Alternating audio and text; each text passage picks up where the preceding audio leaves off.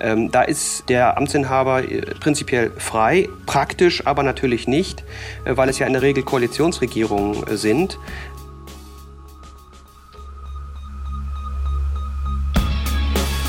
In guter Verfassung. Der Grundgesetz-Podcast.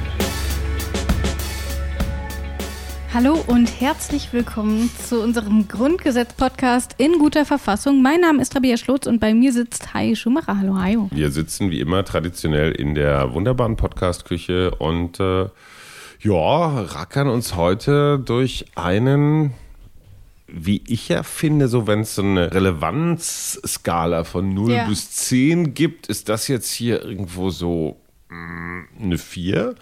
Oder was würdest du sagen? Du weißt, wie man die Leute, das ja, Interesse oh ja. der Leute weckt. Naja, aber es sind ja manchmal so genau diese kleinen Nebensächlichkeiten, die besonders unterhaltsam sind. Man könnte zum Beispiel einen Vizekanzlerraten machen. Äh, also wer zum Beispiel war Vizekanzler bei Konrad Adenauer? I have no idea. Keine Ahnung, wie lange das her ist. Ja, wirklich. da warst du aber noch, noch nicht mehr geplant. Du etwa? Adenauer, naja, ja. Nun, naja, ja? geplant war ich sowieso nicht, aber das ist, wir, wir, bewegen uns jetzt im Traumabereich. Also so. zurück zu den ja, ich glaube zurück auch. zur Rückschau. Genau, du sagst es schon, zurück zur Rückschau. In der letzten Folge haben wir ähm, über das Misstrauensvotum und die Vertrauensfrage gesprochen. Wir erinnern uns, es gab insgesamt drei Formen. Ähm, eine nicht ganz so super offiziell, aber erstmal zur ersten. Das war das konstruktive Misstrauensvotum durch den Bundestag. Dann haben wir die zweite Sache, nämlich die Vertrauensfrage durch die Kanzlerin. Ähm, und dann haben wir noch diese dritte Form, nämlich das konstruierte Misstrauensvotum durch den Kanzler. Und was steckt da nochmal genau dahinter? Ähm, Joachim Wieland hat es uns in der letzten Folge erklärt. Mhm. Das hat es ja zweimal gegeben bei Bundeskanzler Kohl und bei Bundeskanzler äh, Schröder. Beide hatten eigentlich Kohl am Beginn seiner Amtszeit, äh, Schröder am Ende seiner Amtszeit noch eine Mehrheit. Aber sie wollten den Bundestag auflösen und Neuwahlen herbeiführen.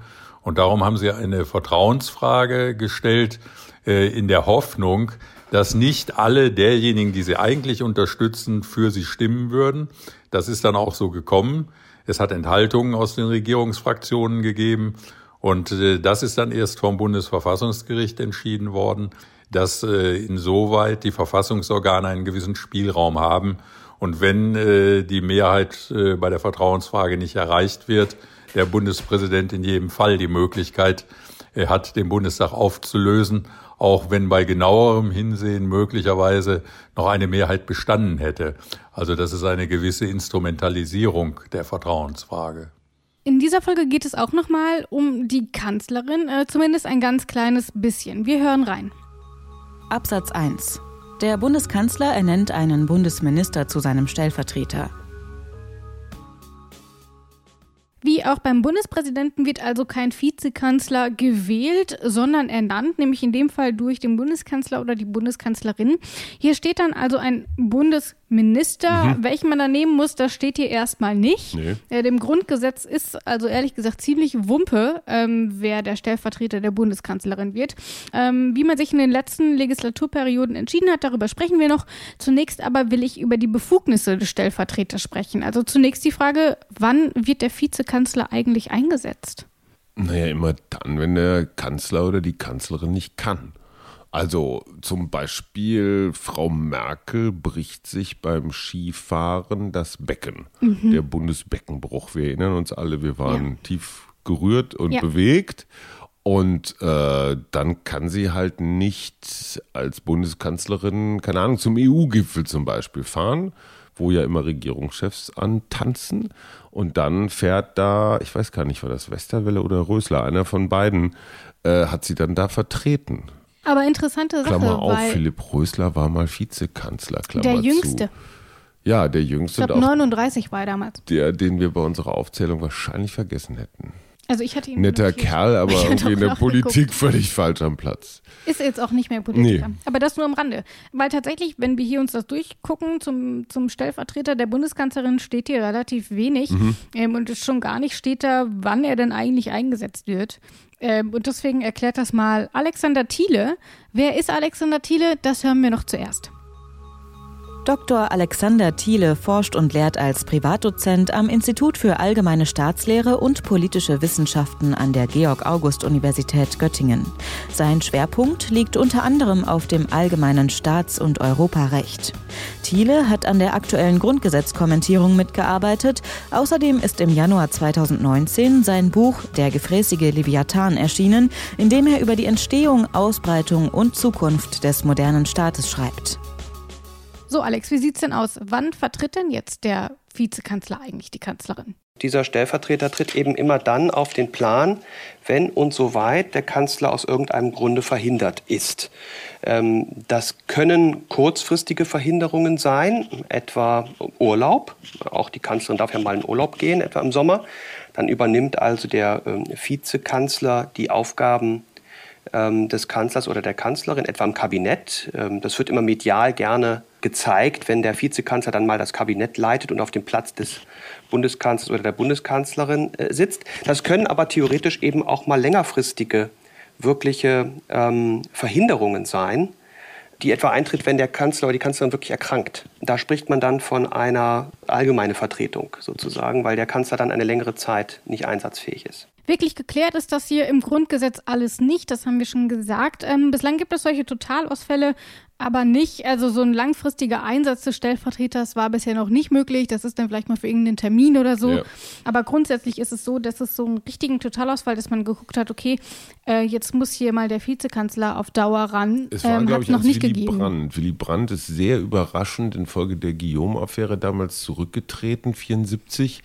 Und da war tatsächlich eine ja, eine unerwartete Situation. Genau. Also alles andere ist ja irgendwie so halbwegs absehbar. Selbst wenn du das Gefühl hast, du wirst krank, kannst du immer noch jemanden anrufen und sagen, mach du mal. Und dann hat das so eine gewisse äh, Planung. Die Frage ist ja auch, bist du eigentlich noch Bundeskanzler oder nicht? Und das bei Willy Brandt war, glaube ich, der einzige Fall, wo Deutschland mal ohne Kanzler war.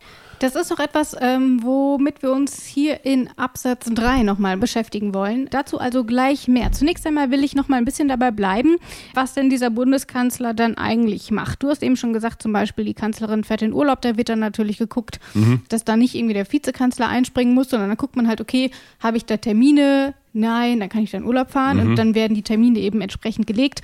Ähm, aber du hast zum Beispiel damals den Unfall von Kanzlerin Merkel genannt. Das ist natürlich etwas, was da nochmal eine Rolle spielt. Aber die Frage ist natürlich auch, dieser ähm, Vizekanzler wird nicht gewählt. Mhm. Und dann stellt sich natürlich auch äh, die Frage nach den Befugnissen.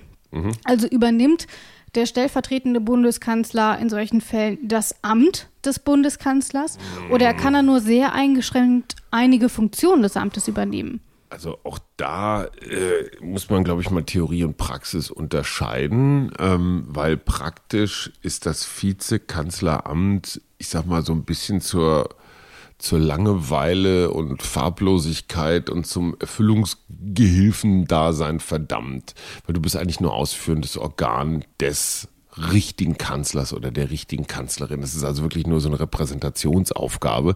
Es ist ja auch immer oder traditionell jedenfalls der kleinere Koalitionspartner, der das, der das Amt bekommt.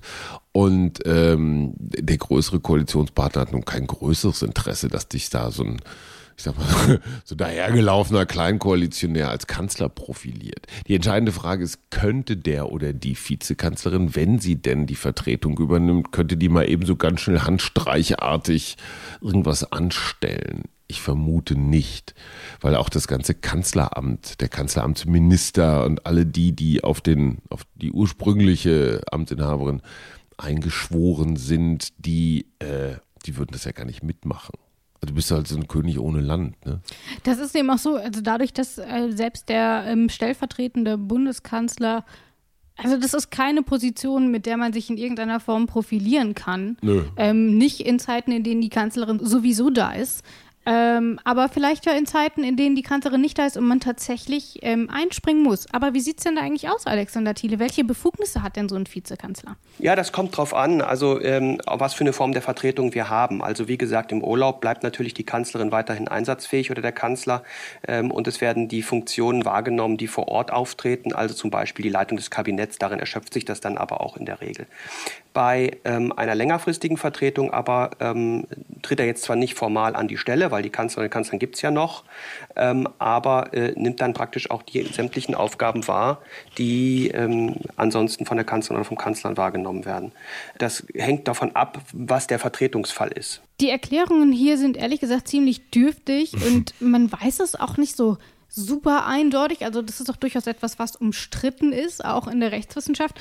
Aber nun, wir hatten es ja schon gehört, ähm, das ist jetzt eben auch nichts, was schon in irgendeiner Form tatsächlich große Relevanz gespielt hat. Du hast es vorhin schon einen Punkt langen, genannt. Es sind ja wahrscheinlich auch keine langen Perioden. Also wenn, wenn, wenn ein Kanzler zurücktritt, dann muss der Bundestag äh, neuen wählen oder Neuwahlen oder was auch immer. Es muss irgendwas passieren, um wieder an einen neuen Kanzler zu kommen. Das heißt, du bist per Definition immer nur so eine Übergangs-, so eine Interimslösung. Ja. Ähm, und, und insofern ist da auch nichts vorgesehen, weil da soll auch gar nichts passieren. Du sollst den Laden ruhig halten. Eben, aber ich habe jetzt auch ehrlich gesagt nicht das Gefühl, dass wenn man, wir haben jetzt darüber gesprochen, die Befugnisse sind jetzt ehrlich gesagt eher so semispannend. Das ist kein Amt, mit dem man sich profilieren kann. Also, ich glaube, so richtig Bock, hier, du bist jetzt stellvertretender Kanzler, also legt jetzt, glaube ich, keiner so super viel Wert drauf. Ich finde, so auf der Visitenkarte macht sich das schon ganz ja, gut. ist eigentlich ja. ganz nett. Also bei, bei Olaf Scholz steht aktuell im Wikipedia-Artikel, ist aktuell Vizekanzler. Also dann ist irgendwie Ja. schon ganz nett. Ähm, aber so richtig was davon haben, tut man ehrlich gesagt nicht. Ähm, deswegen frage ich mich, wie wird denn überhaupt entschieden, wer die Kanzlerin dann in solchen Fällen vertreten soll? Ich meine, da wird jetzt keiner ich, ich, ich schreien, nehme ich an. Ja, aber es wird sich auch keiner dagegen wehren, weil du bist dann zumindest mal so, was, was so protokollarische Sachen angeht, ja irgendwie schon doch noch ein ganz klein bisschen was Besseres. Ne? Du bist auch so der oberste Repräsentant des Koalitionspartners. Es sei denn, es gibt eine Alleinregierung, hat es, glaube ich, bislang nur einmal gegeben. Da war Ludwig Erhard dann der Stellvertreter von Konrad Adenauer, beide CDU. Äh, ansonsten war es halt immer der kleinere. Das ist halt auch so ein Aufwerten des Koalitionspartners. Also ein, ein symbolisches Aufwerten, weil du kannst hier ein Ei drüber schlagen über das Amt. Interessanterweise. Jürgen Möllemann war auch mal Vizekanzler. Ja, interessanterweise einen von der CSU hat es noch nicht gegeben, obwohl die ja auch eigentlich immer so ein bisschen Juniorpartner der CDU sind. Ähm, Interessant, aber, die aber hat man noch nicht genommen. Da hat man dann trotzdem jemanden von der CDU genommen. Ähm, aber das nur am Rande. Aber gibt es denn quasi eine rechtliche Tradition noch, dass man sagt, wir machen das, weil Alexander Thiele soll uns das mal beantworten. Also formal nach dem Artikel 69 ist sie frei. Allerdings darf es nur ein Bundesminister sein. Das ist schon mal klar. Also ähm, wir haben in vorherigen Artikeln ja schon gesehen, dass die Bundesminister, äh, nachdem die Kanzlerin oder der Kanzler bestimmt ist, ähm, dann von der Kanzlerin bestimmt und vom Bundespräsidenten ernannt werden. Und wenn die dann da sind, dann äh, bestimmt die Kanzlerin oder der Kanzler direkt äh, den Vize. Ähm, da ist der Amtsinhaber äh, prinzipiell frei, praktisch aber natürlich nicht, äh, weil es ja in der Regel Koalitionsregierungen äh, sind, ähm, bei denen natürlich über die Frage, wer dieses Amt dann wahrnimmt, der Koalitionspartner dann äh, entscheidet. Das heißt, es ist, ähm, gibt keine Regel. Das ist oftmals der Außenminister. Das muss aber nicht so sein. Im Augenblick ist es der Finanzminister, Herr Scholz. Ähm, das entscheidet dann also meistens praktisch der Koalitionspartner. In der Regel aber sind es die Bundesvorsitzenden der jeweiligen Parteien, die dieses Amt übernehmen. Das waren in den letzten Regierungen ähm, auch häufig dann äh, zusätzlich noch die Außenminister. Aktuell ist es, wie gesagt, ähm, Finanzminister Olaf Scholz. Ähm, und der eben auch nur, weil er zu diesem Zeitpunkt, als die Regierungsbildung ähm, vonstatten ging, kommissarischer Vorsitzender der SPD war. Also hätte man noch ein bisschen gewartet, äh, dann wäre es jetzt vielleicht Andrea Nahles, die aber so gar nicht in die Regierung gekommen ist. Die wäre es nicht, weil die war keine Ministerin, die war Hätte Fraktionschefin sie ja dann aber, Parteichefin. genau, aber wäre sie Parteichefin gewesen zu diesem Zeitpunkt schon, dann wäre sie sicherlich auch als Teil der Regierung da reingegangen, könnte ich mir vorstellen. Jein. Ich glaube, Fraktionschef und Minister geht nicht. Und ich finde die Überlegung im Parlament ähm, äh, als Fraktionschef alle maßgeblichen Entscheidungen der Regierung blockieren oder durchwinken oder eben verändern zu können, sagen viele Theoretiker, ist ein viel, viel mächtigerer Posten, Ja. als unter der Richtlinienkompetenz einer Kanzlerin letztendlich dann doch das zu exekutieren, was sie will. Ähm, insofern hat sich Andrea Nahles als schlaue Machtpolitikerin ähm, theoretisch jedenfalls äh, für, für dieses Fraktionscheffinnenamt entschieden, was ich sehr klug fand. Ja. Aber gut, also ich, Also sage nur insofern wäre sie traditionell nicht Vizekanzlerin geworden. häufig- Ja, wer weiß. Wer weiß. Wir wissen es ja nicht, weil es ist ja dann tatsächlich Olaf Scholz geworden. Ähm, kurz vorher war ähm, Martin Schulz zurückgetreten Mhm. ähm, und dann ist der da eben kurz eingesprungen und jetzt ist er Vizekanzler und Finanzminister. Also hätte, glaube ich, schlimmer laufen können für seine Karriere. Absolut, absolut. So. Joschka Fischer war sieben Jahre lang Außenminister. Das ist lang. Ist echt lang, ne? Aber haben wir den irgendwann mal als Vizekanzler wahrgenommen? Gut. Nun kann man die Sache mit dem Vizekanzler aber auch anders regeln. In den USA zum Beispiel tritt der Präsident häufig schon mit seinem möglichen Vize in den Wahlkampf. Äh, wir erinnern uns an die Kampagne von Donald Trump und Mike Pence zum Beispiel. Und in den USA ist der Vizekanzler auch automatisch der Nachfolger, wenn der Präsident ausfällt. Was hältst du denn von diesem Konstrukt? Das ist ja hier anders. Ich glaube, es ist so gut und so schlecht wie jedes andere auch, oder? Denkst du? ja. Ich liebe deine fundierten Meinungen. ja, ähm, ja, ich hatte schon gesagt, es ist, ähm, es ist ein Artikel, der sicherlich seine Wichtigkeit hat, ähm, aber zu dem ich nicht so meinungsstark bin. Wir Abgesehen haben aber davon, dass ich auch mal Vizekanzler werden möchte, einfach so. Einfach so. Weil meine, Mutti, weil meine Mutter sich so darüber gefreut hätte. Da kann ich wenigstens nichts verkehrt machen. Und man braucht keine besondere Qualifikation. Okay. ähm, aber ich frage mich natürlich trotzdem, warum man ähm, es eben so gemacht hat, wie man das in Deutschland macht, eben dass der Vizekanzler, also der Stellvertreter der Bundeskanzlerin, ja eigentlich, wir haben es gehört, nicht so super viel Macht hat. Also warum hat man sich dann nicht für ein stärkeres Amt entschieden? Alexander Thiele soll uns das mal beantworten. Das hängt damit zusammen, dass wir tatsächlich ähm, ein anderes Regierungssystem als die USA natürlich haben. Wir haben ja ein parlamentarisches Regierungssystem ähm, während die USA ein präsidentielles haben. Und dieses präsidentielle wählt ja den Präsidenten direkt. Und um sicherzustellen, dass dort dann eben im Falle einer Verhinderung jemand, der direkt gewählt ist, auch an der Macht bleiben kann, wird auch der Vizepräsident direkt gewählt. Und damit ist er auch legitimiert, diese Aufgaben dann zu übernehmen. Der Vizekanzler hingegen äh, wird ja durch die Kanzlerin oder den Kanzler mit dem Parlament verbunden, sozusagen, ja, weil der Kanzler ja ähm, den, den Vize bestimmt. Und wenn dieser, äh, wenn der Kanzler wegfällt, dann fehlt sozusagen auch die Verbindung zum Volk, zum Bundestag. Äh, die Legitimation endet und dadurch gibt es dann eben auch nicht die Möglichkeit, dass der Vizekanzler einfach an die Stelle tritt. Hat also alles seine Gründe. Wir schauen mal weiter. Wir gucken uns jetzt nämlich Absatz 2 an. Absatz 2. Das Amt des Bundeskanzlers oder eines Bundesministers endigt in jedem Falle mit dem Zusammentritt eines neuen Bundestages das Amt eines Bundesministers auch mit jeder anderen Erledigung des Amtes des Bundeskanzlers. Das heißt, sobald der neue Bundestag zusammentritt, ist die alte Regierung formal nicht mehr im Amt. Ähm, nun können die Koalitionsverhandlungen aber ja auch durchaus länger dauern. Ähm, wir gucken uns einfach mal die der letzten Regierung an. Ähm, und ewig, dann, ja. genau, ich glaube, es waren 171 Tage. Mhm. Absurd. Ähm, und dann bleibt die alte Regierung eben noch kommissarisch im Amt. Ähm, wie passt das mit diesem Absatz hier zusammen? Hier haben wir gehört, okay, das ist beendet und gleichzeitig haben wir aber eine kommissarische Regierung. Die Antwort dazu gibt es in Absatz 3. Absatz 3.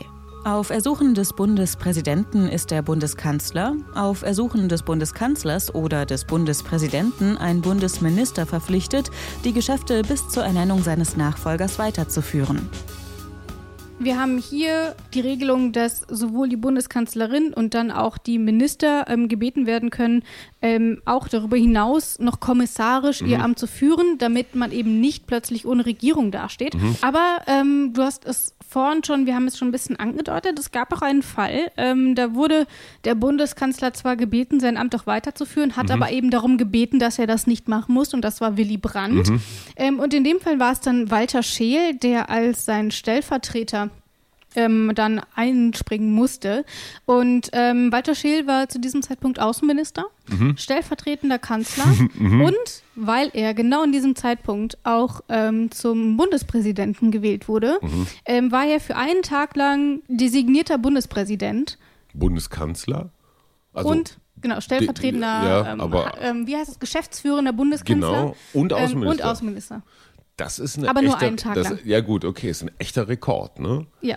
Da hätte er jetzt mal rein theoretisch mit sich selbst irgendwelche großartigen Verträge abschließen können. Ne? Also wenn ein Bundeskanzler und Bundespräsident gleichzeitig unterzeichnet, ja. hätte er sich selber gegenzeichnen können. Ja, er war ja nur designierter Präsident. Also sein Amt ähm, so, des stimmt. Bundespräsidenten ja, hat zwei Wochen später begonnen. Das heißt, selbst mit ganz ähm, viel krimineller Energie hätte er hätte das Land nicht nein. aus den Angeln heben können. Ähm, aber natürlich trotzdem eine inter interessante Konstruktion. Das ist die einzige Person in der deutschen Geschichte, die das geschafft hat. Also doch irgendwie auch ganz nett. Walter Scheel hoch auf dem gelben Wagen. Sagt dir das noch was? Nee. Nein Das hatten wir als Vinylschallplatte zu Hause. Walter Klingt Scheel saß Kracher. tatsächlich, ja, absolut, saß tatsächlich auf so einer gelben, auf so, auf so einer Postkutsche Okay. sitze ich, sitze ich beim Fahrer, nee, beim Schwager vorn. Das haben alle immer falsch gesungen. Hoch auf dem gelben Wagen sitze ich beim Schwager Doch, jetzt, wo vorn. ich es höre, ja, jetzt, ja. Sitze ich beim Schwager und man denkt sich, wieso beim Schwager? Also ist der immer derjenige, der die Postkutsche lenkt oder musste sich das jetzt zum Reimen oder gibt War es in diesem Fall tatsächlich bizarre Geschichten aus der Scheel-Familie, die wir Ja. alle nicht kennen sollen. Ähm, ja, da hat die Republik gerätselt in der guten alten Zeit. Sitze ich beim Schwager vorn. Was ein schwachsinniger Text. Aber- Halleluja. Ja. ähm, in der Regel ist es so, dass die Minister und eben dann auch die Bundeskanzlerin ähm, oder ein Bundeskanzler ihr Amt erstmal weiterführen. Ähm, aber ich frage mich natürlich trotzdem, wie kommt man da wieder raus? Kann man doch sagen, ich möchte nicht mehr, ich bin politisch total am Ende, meine Partei wurde hier mit 4% abgesäbelt, ich will überhaupt nicht mehr kommissarisch in der Regierung sein. Ist das möglich und unter welchen ähm, Bedingungen kann man dann da raus? Alexander Thiel sagt es uns. Sie sind verpflichtet, das steht ausdrücklich äh, drin. Ähm, das ist also kein Wunschkonzert, Kanzler zu sein oder Minister. Es gibt dann eine Verpflichtung, das durchzuführen. Natürlich äh, wird man vorher fragen, ob Sie dazu auch bereit sind. Ähm, bei der Kanzlerin oder beim Kanzler geht man davon aus, dass das so ist. Bei einem Minister bestünde ja dann möglicherweise auch die Möglichkeit, einfach einem anderen Minister zwei Ressorts zu übertragen, zum Beispiel. Das wäre ja durchaus denkbar. Ich stelle mir das halt auch wirklich schwierig vor, wenn es eben gerade zu einem Regierungswechsel kommt. Also sagen wir mal, ähm, wir haben jetzt aktuell noch die große Koalition, dann haben wir bei der nächsten Bundestagswahl plötzlich eine grün-linke Koalition, keine Ahnung, plötzlich wird diese Regierung gewechselt und man soll aber noch kommissarisch im Amt bleiben. Wie sieht es denn dann aus? Kann man denn dann noch als diese Regierung Dinge durchdrücken, von denen man weiß, dass die kommende Regierung sie auf gar keinen Fall verabschieden würde? Ich glaube, das kann man schon. Es wird aber zum guten Ton gehören, es nicht zu tun. Weil geschäftsführend impliziert ja, ich mache das, was ich machen muss, also was jetzt hier so protokollarisch oder sonst wie zu tun ist. Ich werde aber nicht mehr aus eigenem Antrieb hier jetzt große äh, große Revolutionen anzetteln, oder? Das ist für mich so dass die, die, die äh, Definition von geschäftsführend. Füße ruhig halten. Die Frage wäre ja auch, andere Frage, ob ich dafür dann überhaupt noch eine Mehrheit im Bundestag hätte, davon mal ganz abgesehen. Ja. Aber ich frage mich trotzdem, wie sieht es denn da rechtlich aus? Dürfte man das noch oder ist es eben so, wie du auch sagst, es ist nur geschäftsführend, man macht das, was man sowieso noch äh, Mhm. abarbeiten muss, aber man stößt keine ähm, neuen Projekte mehr an. Alexander Thiele ordnet uns das Ganze nochmal ein. Also formal dürfen Sie alles. Sie sind äh, in Ihrer Funktion und in Ihren Kompetenzen in keiner Weise beschnitten. Das ist auch wichtig so. Man stelle sich vor, es passiert etwas Größeres. Ähm, es kann ja externe Ereignisse geben, auf die dann die Kanzlerin oder der Kanzler oder auch die Minister reagieren müssen. Ähm, und es wäre natürlich fatal, wenn man sagen müsste, wir können gar nichts machen, weil wir sind so sozusagen in unseren Kompetenzen begrenzt. Also schlimmste Fall Verteidigungsfall. Ja? Ähm, man kann sich ja nur schlecht aussuchen, wann der, wann sozusagen, wann man angegriffen wird. Äh, und man kann ja schlecht dem Feind sagen, jetzt pass auf, jetzt ist gerade schlecht, weil wir haben gerade so einen geschwächten Kanzler, mach das mal wann anders. So funktioniert das natürlich nicht. Aber ähm, es gibt sozusagen eine, eine politische ich will nicht sagen Vereinbarung, aber so ein politisches Gespür, dass man sagt, man ähm, will an dieser Situation, äh, in dieser Situation, wo der Bundestag noch nicht sein Okay zu der Regierung gegeben hat, vermeiden, dass man einfach aus einer Form von politischem Respekt Fakten schafft zu einer Zeit, wo der Bundestag eben noch nicht die Regierung bestimmt hat. Das ist das, warum man sagt, ähm, in, den Zeitungen öfters liest, dass seine geschwächte Kanzlerin. Formal ist sie das äh, nicht. Formal geht alles. Formal geht ähm, also auch jede Form äh, von, von wichtiger Entscheidung. Das war's also für diese Folge. Ähm, in der nächsten Folge geht es dann um etwas ganz anderes, nämlich um die Zuständigkeiten zwischen Bund und Ländern. Das ist ja etwas, was wir so um die 30er, Artikel 30 und so schon mal hatten. Wir erinnern uns. Ähm, Länder sind erstmal zuständig, ähm, wenn es der Bund nicht ist. Ähm, hier wird das Ganze nochmal ein bisschen genauer aufgedröselt, insbesondere wenn es um die Gesetzgebungskompetenzen geht. Und darüber sprechen wir mit Gertrud Lübbe-Wolf. Ähm, sie war von 2002 bis 2014 Richterin am Bundesverfassungsgericht im Zweiten Senat. Jetzt ist sie an der Uni Bielefeld beschäftigt. Ähm, es wird also, obwohl man erstmal vielleicht denken mag, oh, Gesetzgebungsverfahren und so ist jetzt vielleicht nicht so super spannend, Das ähm, spannend. aber das wird sehr, sehr spannend, ich verspreche es. Ähm, und ich freue mich auf jeden Fall auch, dass wir da mit Gertrud Lübbe-Wolf darüber sprechen können. Ja. Ähm, genau. Da wird es dann auch ein bisschen juristisch, aber so, aber so nützlich juristisch. Also man kann wieder was lernen. Genau, das auf jeden Fall. Ähm, also ich gebe auch zu, ich bin am Anfang irgendwie so ein bisschen, uh, als ich die Artikel gelesen habe. Ähm, aber als ich dann das Gespräch auch mit Gertrud Liebe-Wolf geführt habe, habe ich gemerkt, okay, ist alles gar nicht so unspannend. Da ist was Ähm, und deswegen, ja, sollte man da auf jeden Fall wieder reinhören. Für alle, die Feedback haben, die Anmerkungen haben, die Fragen haben, ihr könnt uns schreiben an grundgesetz.detektor.fm. Wir beantworten euch eure Fragen dann gerne auch wieder per Mail. Hier ist es immer ein bisschen schwierig, darauf einzugehen, ähm, weil wir einfach nicht tagesaktuell produzieren. Das da also nur nochmal als kleiner Hinweis genannt. Ansonsten könnt ihr unseren Podcast natürlich auch abonnieren, äh, zum Beispiel bei Apple Podcasts, bei Deezer, bei Spotify und ihr findet ihn natürlich auch in unserer Detektor FM App und auf unserer Seite detektor.fm. Das war's also von uns und ich sage Tschüss. Tschüss. In guter Verfassung. Der Grundgesetz-Podcast.